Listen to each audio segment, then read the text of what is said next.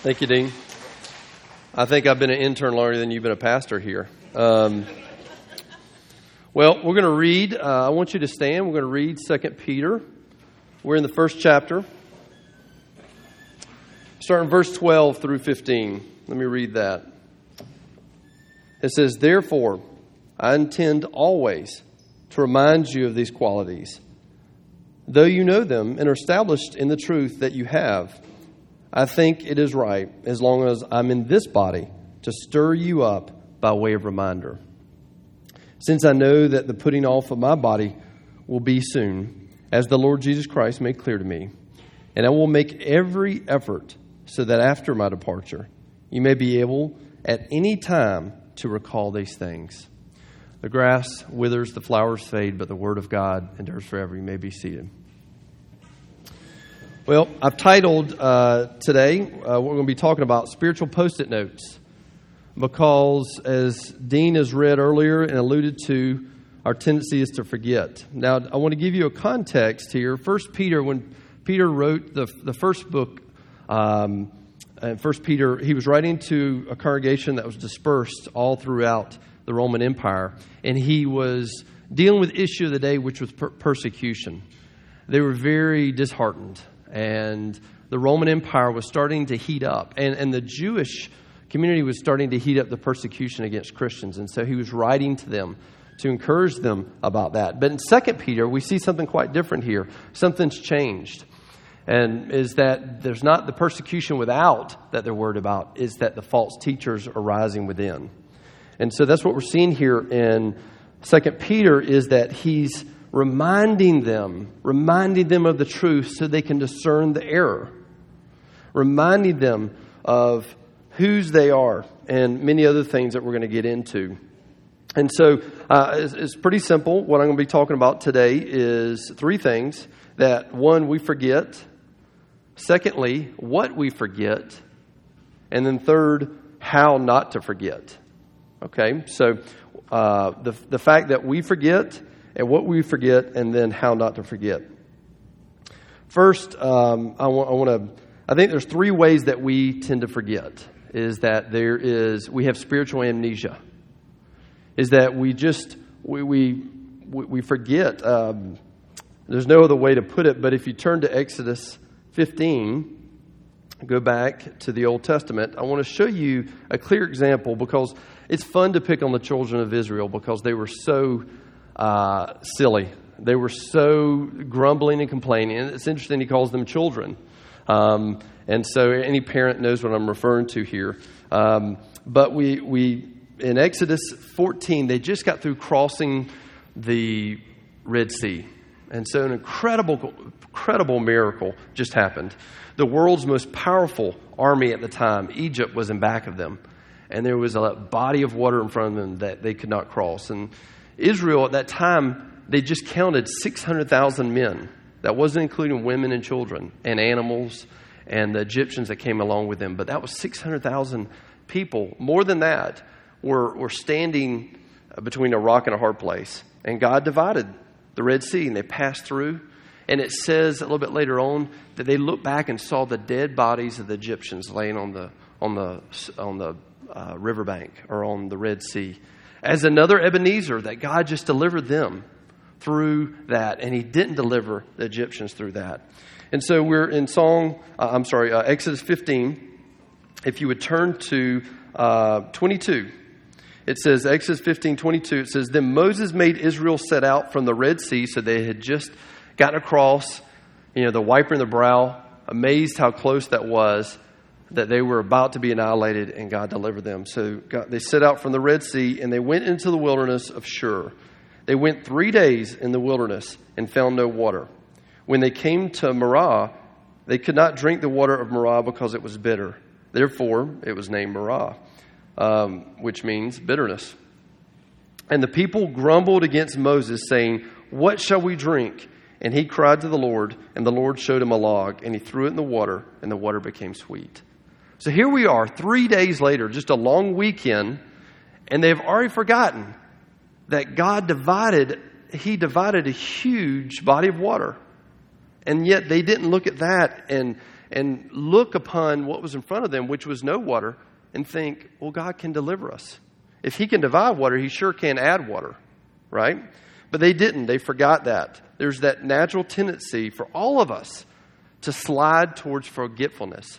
I don't know if, if, if y'all have ever been the typical tourist, um, but if you go into some kind of monument, the Statue of Liberty, a large bridge, a building, and you get in the foreground and you get someone to take your picture, and with that monument in the background, you act like you're holding it up, and or you're doing this or whatever it may be, you're, you're, you're showing a perspective that's not true, right? That you're much larger than the monument. Well, that's what happens spiritually. Is that as we live life, as we get busy with life, as we don't uh, do what it takes to remember who God is and who you are, God starts to slip to the background. And He's, he's much bigger than us, but He becomes that little monument you're holding up with your hand. And you become the forefront. People become the forefront. Your circumstances get much bigger when you have spiritual amnesia. You tend to forget. I remember when I was a single guy, um, I, I, I was journaling and I had been dating on and off different people. And I said, God, and it had been long distance. A girl that was down in Birmingham, and I was like 800 miles away. I was like, this isn't going to work. Um, I really can't get to know them well. At least that was the case for me. And so I said, God, I remember journaling this. God, would you please bring me someone in my life that I could get to know on a, on a friendship basis first, but they could be beside me and that I could get to know them day in, day out, and just get to know them and they get to know me before it becomes romantic. And about a year later, God moved a girl named Stacy. Uh, I was in Greensboro up to Burlington, which was 25 miles away from Charlotte. Uh, I was, she was in Charlotte, moved up to Burlington, so very close to me. And we worked on beach projects together with Campus Outreach. We went overseas together to South Africa, but I'd forgotten that prayer. And I said, "Yeah, she's yeah, she's not the one. It's someone else." I, I, and then I realized, I remember going back and reading my journal and going, God, I'd, I've forgotten this prayer. And you've brought this woman into my life. And of course, I repented to God first and repented to her later. And uh, she told me no um, whenever I asked her to marry me. And then uh, two months later, she said yes. But I had, had forgotten that prayer. I had I'd slid away from what was clear to me into what became very, very fuzzy. Um, so we tend not to remember. We also, secondly, we, we tend to misremember. We tend to misremember. And what I mean by that, I'm probably making up a word here. That's okay. But I call it spiritual revisionism. And so when we look back at our past, we don't remember it the way it happened. We remember it some other way. And again, let's pick on the children of Israel um, in Exodus 16, just the next chapter later. It says in verse, uh, verse 3, well, let's go to 2. It says, And the whole congregation of the people of Israel grumbled against Moses and Aaron in the wilderness. And the people of Israel, and this is just a few days later, again, after he had given them sweet water and after he had given them uh, provision from Egypt. It says, And the people of Israel said to them, Would we, I'm sorry, would that we had died in the hand of the Lord in the land of Egypt when we had we sat by the meat pots and ate bread to the full, and you brought us out into this wilderness to kill this whole assembly with hunger. And so, do you see what's happening here? One, they're grumbling, which God promised that if you continue to grumble, I'm going to kill you. Um, something um, that is a great reminder that it's, it's a sin to grumble. But they were doing that, and then, not only top of that, they, they were grumbling about their hunger, but they were misremembering the past. They said they had pots full of meat and they had overflowing bread. If you read about their account in Egypt, that was not the case. They were, they were working long hours with half the straw trying to make twice the bricks. They did not have pots full of meat. They were misremembering. Um, and maybe this has happened to you before. I, I don't know if you've ever been, you've spent the night with someone else or been to a visitor at someone's house and you wake up in the middle of the night and you don't know where you are. Oh, that is, that's a terrible feeling. This, this, you have no context of where you are. Um, that happens a lot spiritually, though. We wake up and we forget who we are, or we remember the past in a different way.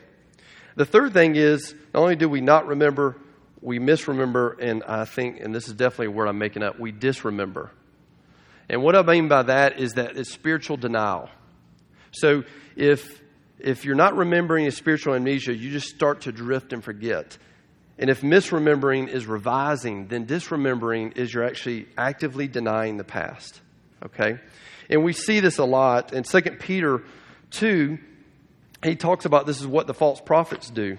Um, he says that the but false prophets arose among the people, just as there will be false teachers among you, who were secretly bringing destructive heresy and denying the master. We see this also in Romans 1 when it says that, that, sin, that sinners, before they come to Christ, or if they never come to Christ, they suppress the truth and unrighteousness. That word suppress is a word in the Greek that means to push down on a spring. So it means to actively, actively try to hold down what is true and forget about it. It's like sticking your fingers in your, in your ears and saying, I can't hear you. And that's oftentimes we will if there's something we're not getting our way, we disremember the past. Uh, we even see that again, the children of Israel, they grumble and rebel, actively rebel against Moses. And so I want you to, I, I, this text, when, it's, when Peter says in these four verses three times to remember or remind, it presupposes that we're going to forget.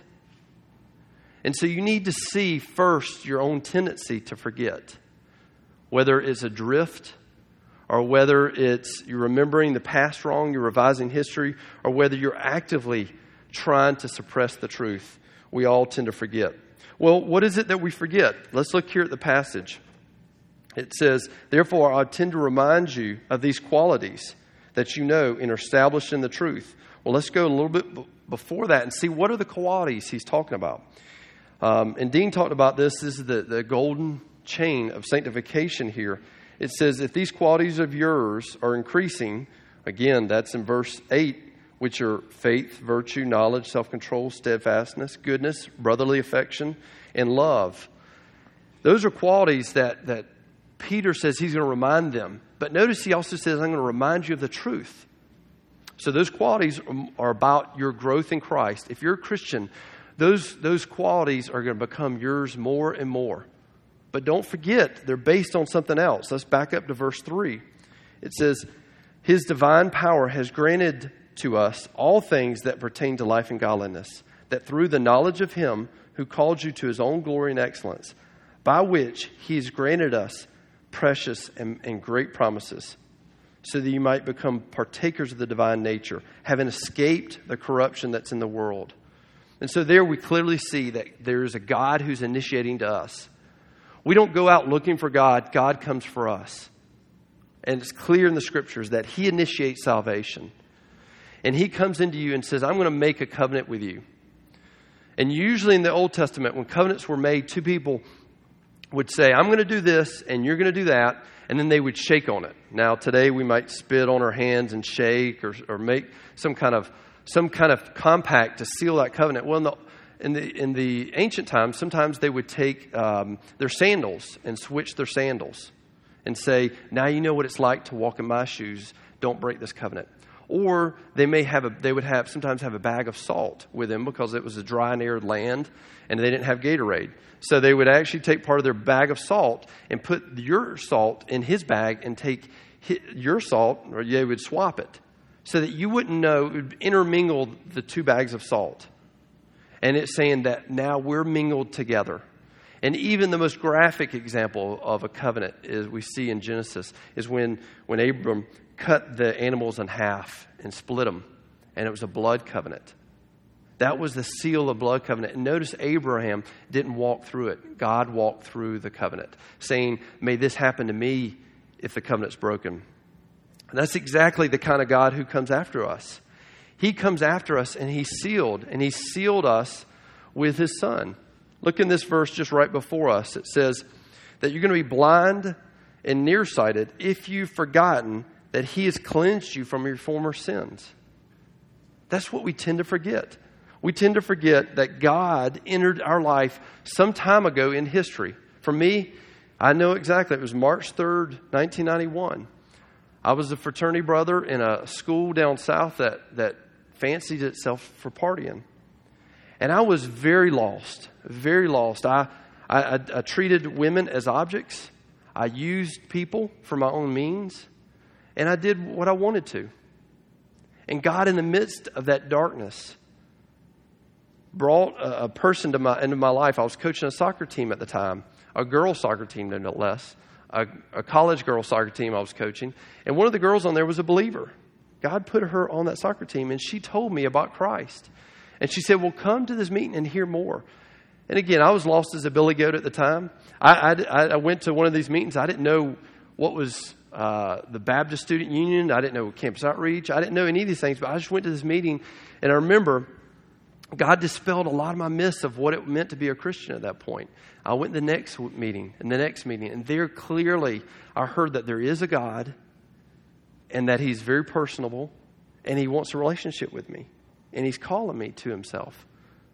And I went home one night, and I remember I was driving home, and I looked, uh, for some reason, I was coming home from a fraternity meeting on Sunday night, and I looked down on, my, on the floorboard of my car, and there was a cassette tape. Now, for those that are young, cassette tapes were before CDs, uh, but it was post 8 track.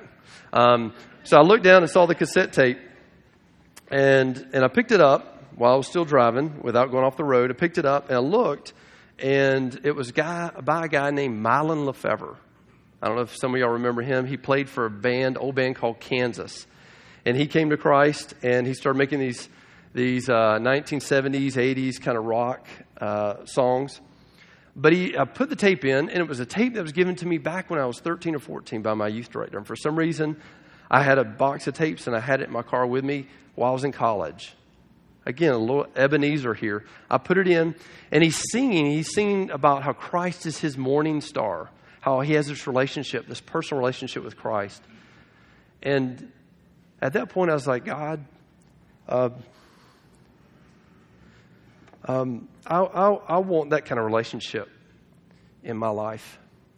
And it wasn't like the uh, doves started flying into my room at that moment when I prayed, and it wasn't lightning, but it was a still small voice where, where God made me his friend, and I was his enemy. And if I forget that, and if you forget your testimony, the sins that you were cleansed from, and it may not be dramatic, it may be you came to Christ when you're young, but you don't have to have this incredible testimony of, of darkness and sin to know that you're depraved. You may do good stuff, but it's for all the wrong reasons, and that is sin. If you forget you've been saved from your former sins, then you become very forgetful and blind. And you actually will become susceptible to those false prophets it talks about later in Peter. Um, Paul repeats this um, we don't have time to go into all of this, but 1 Corinthians 6, 9 through 11, um, Paul is speaking. He says, he has this long list of all these sinners. And he, and he says, they won't, will not inherit the kingdom of God. And he says, but you once were part of these, but God saved you. Ephesians 2, Paul again is talking. He says, you were uh, dead in your trespasses and sin. You were dead. You were in a coffin, and everybody was having uh, a spiritual wake. And yet, God reached in, again, that pivot verse in verse 4, but God, being rich in mercy, reached in and made you alive. It's interesting, a little bit later in Ephesians, it says, Don't you remember that you were a people without a God, but He's brought you in? And so, Paul pick, picks up on this idea of forgetfulness we tend to forget that sanctification is built on justification.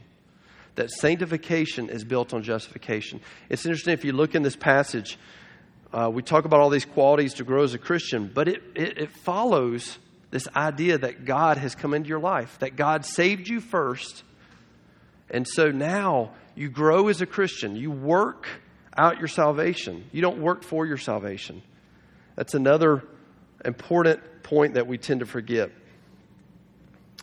One other thing that I say, what, what we tend to forget is the we when we become a Christian, we start to see the world different. We start to see the world as God's world, Dean earlier was talking about uh, the tithe and that $25 a, a month may seem like, or a week may seem like a lot. But there was a guy named George Mueller, and he would pray, say, he would say, God, you own the cattle on a thousand hills. It's a psalm. He said, Would you sell one of those cows and bring it to us here at this orphanage? And they would hear a knock on the door, and the milkman's vehicle broke down out front, and they said, This milk's going to spoil. Can y'all use it? And that was their breakfast for that morning. Um, time after time, he would see the world as different. Um, Spurgeon says the world exists only to serve as a scaffold for his church. So we often see the world as this material place that we're living our life, we're making money, we're raising kids, we're doing jobs, we're growing in our skill, we're having arguments, we're resolving arguments, we're living life, and we get so caught up in our little world that we tend to forget this is God's world. And that this is mainly a spiritual place. We tend to see it purely materialistic. And so we need to see that the, this is God's world. Well, um, let me, I want to speak on a, a few things on how not to forget. We have the spiritual amnesia or spiritual revisionism or spiritual denial is even the worst place to be. Oswald Chambers says God reminds us of the past to protect us from a very shallow security in the present. God reminds us of the past. He puts Ebenezer's. And let's talk about some forms that may be. Um, in the Old Testament, time after time, God instituted feasts in the Old Testament to remind the Israelites who He is and who they are. You know, there were seven different feasts. Uh, there was three in the spring, one in the early summer, and three in the fall. And every time they were supposed to, to make pilgrimage, pilgrimage to Jerusalem to go to those feasts. And so constantly their life, their life, their busyness was disrupted by saying, I've got to go to, I've got to, go to Jerusalem now. And they would stay there for a week, 10 days at a time. So their life was constantly interrupted, but God interrupts our life to remind us of who He is and who we are. So the 12 feast, uh, the feast that we have, Whenever we have the Lord's Supper, it's done so that we might remember that Christ's blood has cleansed us from those former sins. The tithe. The tithe is a remembrance that you're not, the, the wealth that you produce, God made, make, made you produce it. He gave it to you. And therefore, you should give the first of your fruit to Him. That's what a tithe is, is a reminder. Um, I would encourage you to write your testimony. If you haven't in a long time, go back and write down your testimony. How did God save you?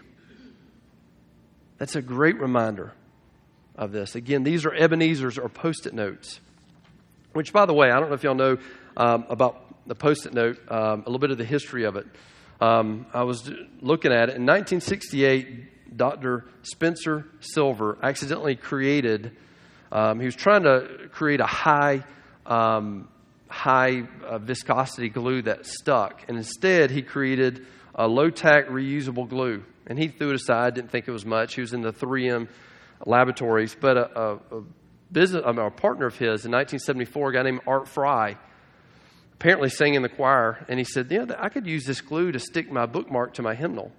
And so he said, Let me use that. So he used it. And, and 3M started seeing people around the office using it. And it's interesting enough, uh, a laboratory next door to their, their glue lab, they had some old scrap paper. The only scrap paper they had was old yellow paper. So they took that yellow paper and cut it in squares and put that glue on it, and that's how post it notes came about. And now it's a multi billion dollar uh, industry for 3M.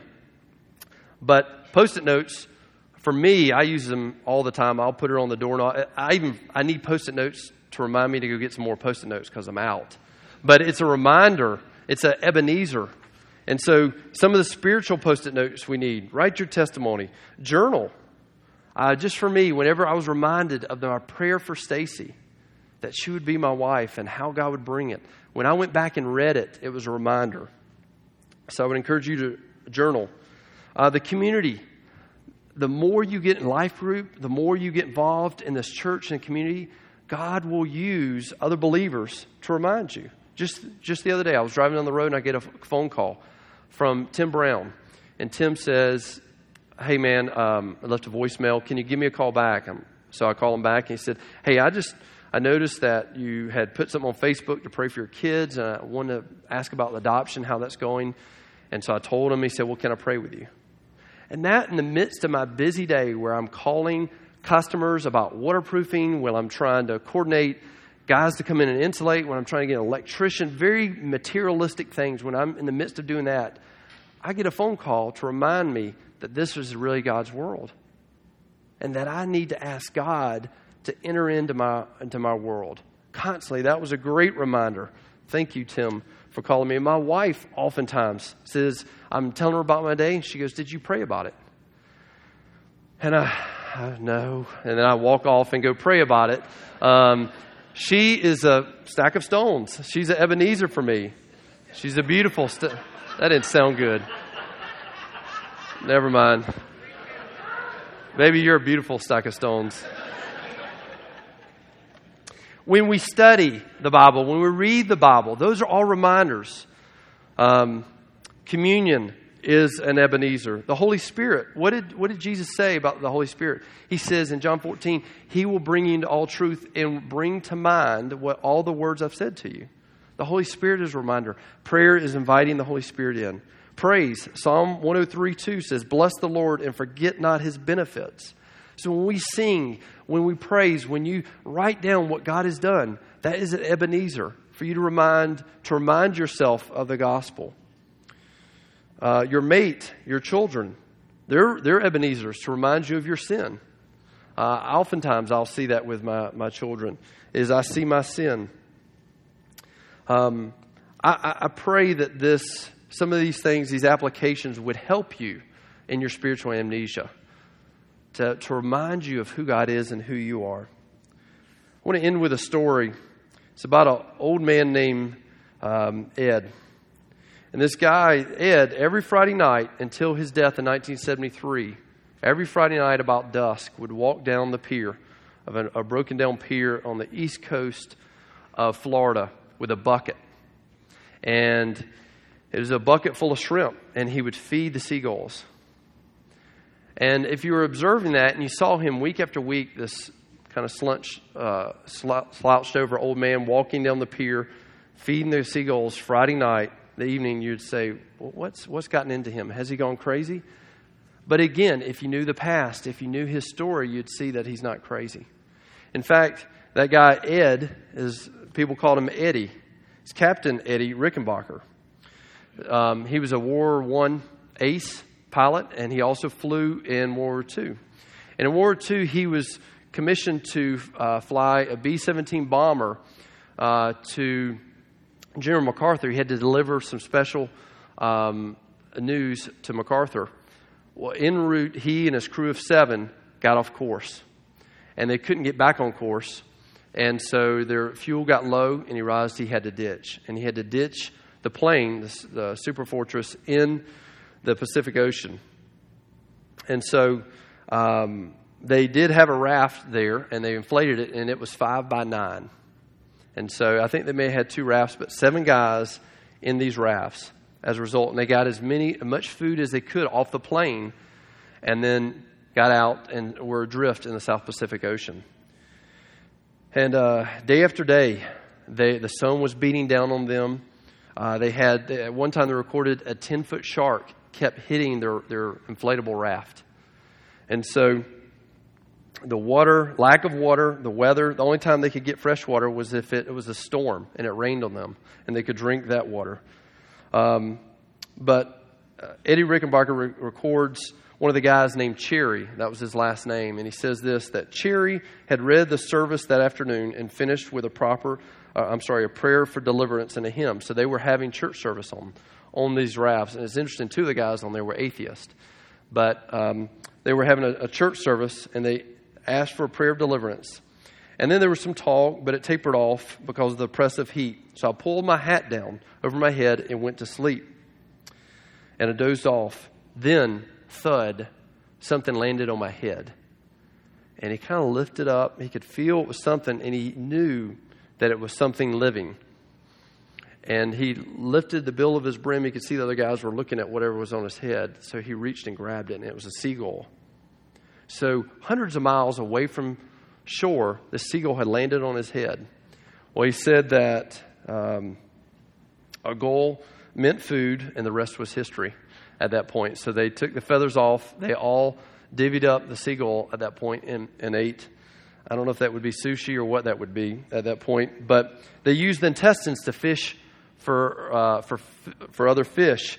And then they would catch other fish and use those intestines to get bigger fish, and they continued the cycle. And it kept them alive for 24 days at, at, in the ocean. And finally, they reached shore. So, Paul Harvey says the rest of the story is that he made it so that he would never forget it again. So every Friday evening about sunset, that lonely stretch of eastern Florida coast, you'd see that old man with his white hair and bushy eyebrows and slightly bent over with his bucket of shrimp to feed the seagulls. To remember that one seagull who long ago passed gave himself without struggle like manna in the wilderness. Um, if you do not institute qualities or remembrances in your life, you are doomed to forget who God is and who you are. It's my prayer for this congregation that we would have regular, regular Ebenezers. This service is an Ebenezer, but over and above that in your personal life, in your spiritual life, would you do that? Let me pray for us. Father, thank you for this reminder uh, that you, this is a spiritual world, and it is materialistic, it is, it is physical, but it is your world, and we are your children. We were your enemies, and you made us your friends, God. We were not looking for you. And it's out of this gratitude that we would grow in excellence. We would grow in brotherly kindness for one another, for love. Eh, that, that we would have all these qualities that Peter talks about the fruit of the Spirit. It would be increasing measure because we were remembering that we were cleansed from our former, former sins. Thank you, God, for Ebenezer's that you thrust in our life and that you bring to our life, God. We pray this in your name and remember you. Amen.